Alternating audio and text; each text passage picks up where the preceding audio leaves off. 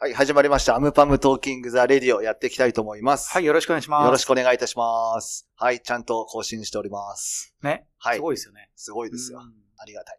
ということで、続けていきたいですねはい、えー今回はですね、あの、はい先日、えー Spotify のグローバルトップ50のチャートについてお話をしたんですけども、えっ、と、本日はイギリス、はい、 Spotify の、えーイギリスチャートトップ50についてお話ししていきたいと思います。はい、えっ、と、本日こちら収録が7月の29日となっておりまして、7月29日付、イギリスのトップ50について見ていきたいと思います。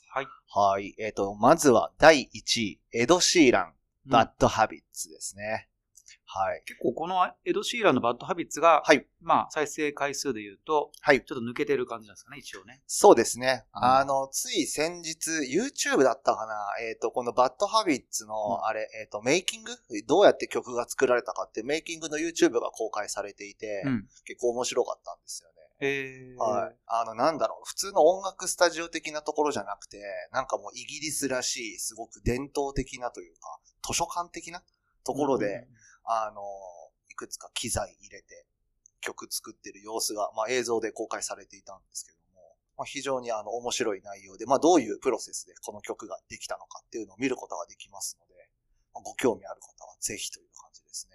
まあ、やはりまあ、イギリス、あの、まあ、いわゆるグローバルチャートと全体的には似たところがあるわけですが、やはりまあ、イギリスということもあって、まあ、アメリカのチャートとは異なる、割とイギリス系のアーティストが割とチャートインしているというのが、まあ、特徴的か、的かなと思うんですけども、その中でも割ともう、えっと、先日アルバムリリースしたデイブですね。はい。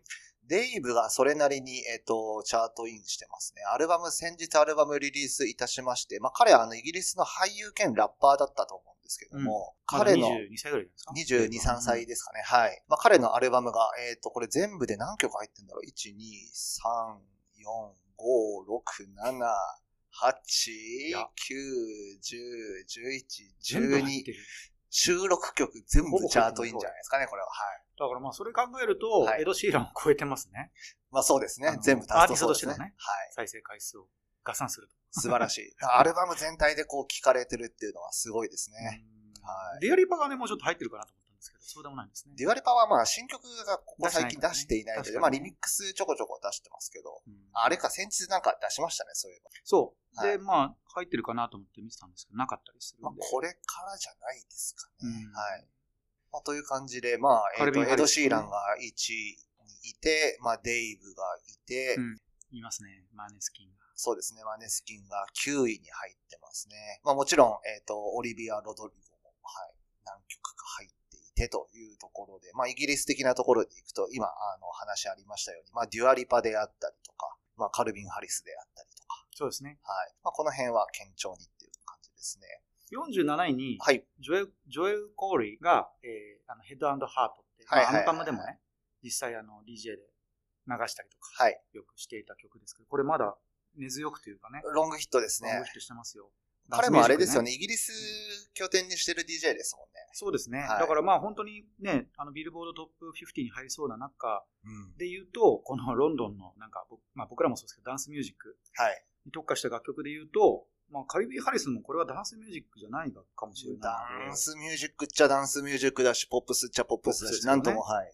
ジョエル、あ、そうか、ジョエル・コーリーもう一曲入ってますね。ベッドが33位に。ベッドはこれ長いですよね。こずれいぶもん長長いいですこと入ってたと思いますね。で、あ、またちょっとダンスミュージックじゃないですけど、僕、グラス・アニマルズ、はい。前はいあはいのはい。、ジェあのね、他の番組とかでも、えっと、お勧めさせてもらったり、ヤムバムとして、した、あの、アーティストが、ちょこちょこ最近すごい目にするんですけど、まあやっぱりこの UK のチャートには、入りますね。はい。確かにアメリリカのチャートだといわゆるダンスミュージックそうのアーティスト入りにくいですけど、最イギリ近入ってないスは入りますよね。そうなんです。イギリスははい入りますね。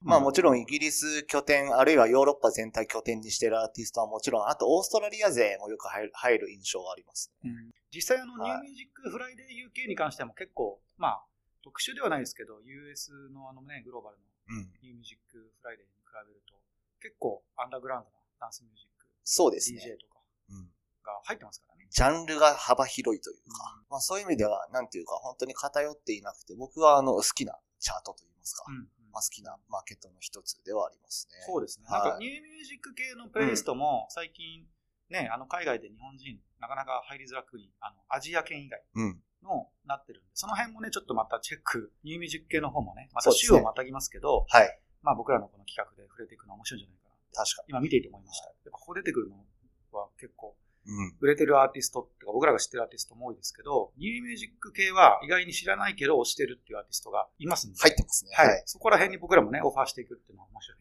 っていうか、やっぱり常に意識しておきたいんで、うん。今度またそういう企画をやりましょやうりまかし。ょう。はい。ニューミュージックフライデーについて語る。そうそうそうはいはい UK ね。UK だったいいりねで。すね。企画バンバン考えていかないと。でもそうやって見ていくと面白いですよね。はいやっぱその僕らって、あの、こう、リサーチしていくわけじゃないですけど、はい、うん今このアーティストが旬だねとか、いいそうねでっすていねうのはやっぱり、あの、アンテナ高くね、うんこう、探すのが好きなので、はいまあその辺をこの皆さんも、えー普段は、ジャパンしか見てないと思うんですけど、はいそうじゃないプレそうイですねあのプレイリストチェックすることで、コライトだったり、そうですねコ。ラボレーションできるみたいなこと、全然近近くにあるよっていうのをね、はいこうやって、え、あのアンパムの番組で言っていたアーティストさんと本当にフューチャリングしてるじゃんみたいな、うんケースがね、ここの番組で起きたりしたら、いいですねあ。僕でもはやいれるとかいう話が出てくると思いますので、確かそしたらちょっとゲストでお招きしたいですけどね、そういうね、アーティストさんをね。に。ですね。はい。あの、今話し合ったグラスアニマルズも入ってますね。そうなんでですよ。だから31。そうなんです。当時そんなに売れてなかったんですけど、今もう結構。。売れてますすね。マはンい。スリーリリースなんてすごいことになってますしね。グラスアニマルズって、あれ、オーストラリアとかじゃ、イギリスでしたっけうん、あの、えっ、とね、確かオーストラリアの方かなと思います。あっちの南半球の方だった気がしますね。今っぽいっていう言い方が正しいかあれですけど、でも本当にまあ個人的には、あの、もともとイギリスの音楽は非常に好きなので、非常に好みのアーティストですね。まあでも本当にこう、なんだろう、ヒップホップのアーティストもいるし、R&B もいるし、もちろんポップスもいて、ダンスもいてっていうので、非常にバランスの取れたチャートですね。うん。イギリス。やばい。今日、あれなんですよ。何ですか頭が回ってなさすぎて。はい。これで番組が終了しかねないって。だはい。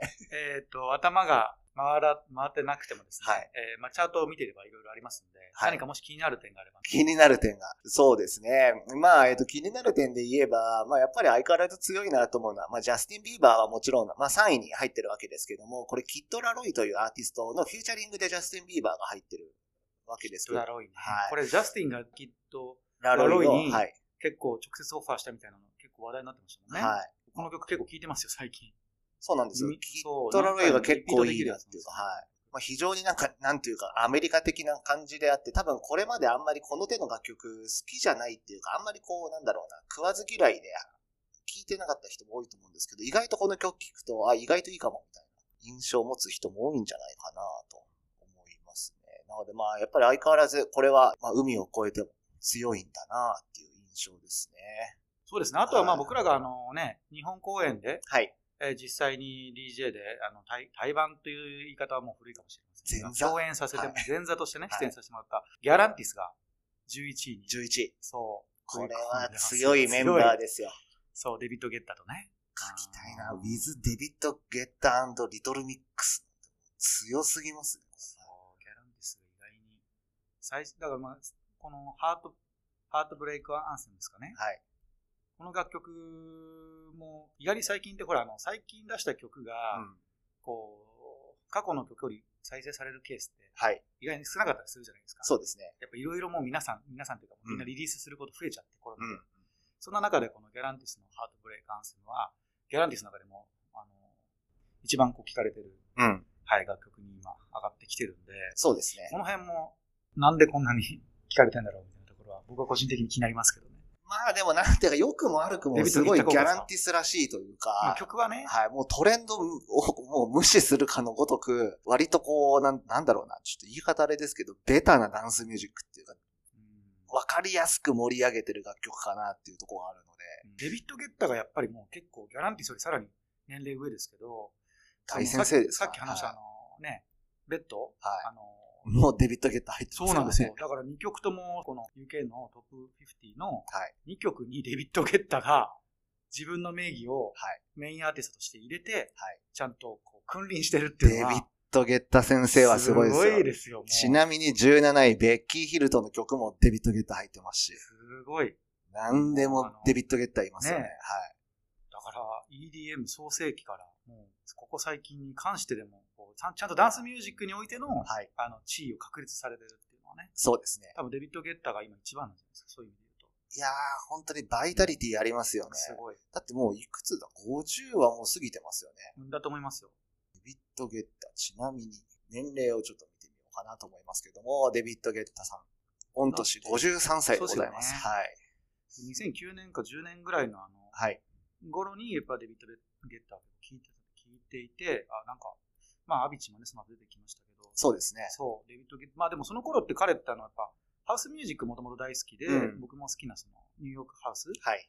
のフランフランキー・ナックルズはい。だったりに、もう、のことが大好きで、一緒に写真撮ったり、まあ、もうとにかくシェアしたりみたいなことしてる彼が、はい。そのやっぱ EDM っていうジャンルにこう、入っていってっていう流れで、ちゃんとその、ノリだけじゃなかったっていうそうです。形が今このね、今ダンスミュージックもなかなかね、うん現場がないんで難しい中でも、ちゃんとこう、チャートインしてやってるって活動を見てると、なんか、デビッド先生から教わることたくさんあるじゃないですか。そうですね。アンパンも思っております。あの、実際にまあダンスミュージックだと、はいやっぱオランダ勢がまあ非常に強い印象で、うんまあ、えっ、と、オランダの先輩が後輩を引き上げるみたいなケースはよくありますけども、デビッド・ゲッターの場合、フランス人じゃないですか。うんですけど、まあ逆に言うと、そのオランダ勢以外をちゃんとこう引き上げてるというような印象もすごくあって、やっぱりこう、ある意味面倒見がいいというか、ある意味バイタリティがすごくあると言いますか。そうですね。はいちなみに今、Spotify の世界ランクでもやっぱ9位ですよ、これ。デビッド・ゲッター。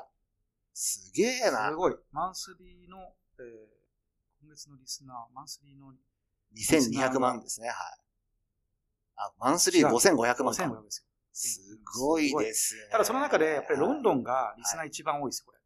あ、なるほど。ロンドン、アムステルダム、メキシコシティと。で、パリは4、ははいまあ、人口もあると思うんですけどね。そうですね。はうんい。4と番は目やっぱヨーロッパでの人気が、強いですね。すごい強いですはいね。 5位もノルウェーということで。すごいで。すね。すごい。確かに。あの、ちょっと前にデビッド・ゲッターのインスタグラム見たときに、はいあの、すごい、なんだろう、豪華なボートの上にデビッド・ゲッター先生が、本人が水着で、うんで、周りに何人だったかな、もう水着のお姉ちゃんを周りに囲んで、うん。 VV に言わせてる写真をこうアップしてたんですけど、ずっと変わってないじゃないですか。はい。もうそれを見ると、やっぱりもうすごいなっていう、はい勢いある。やりますかやります、僕らも。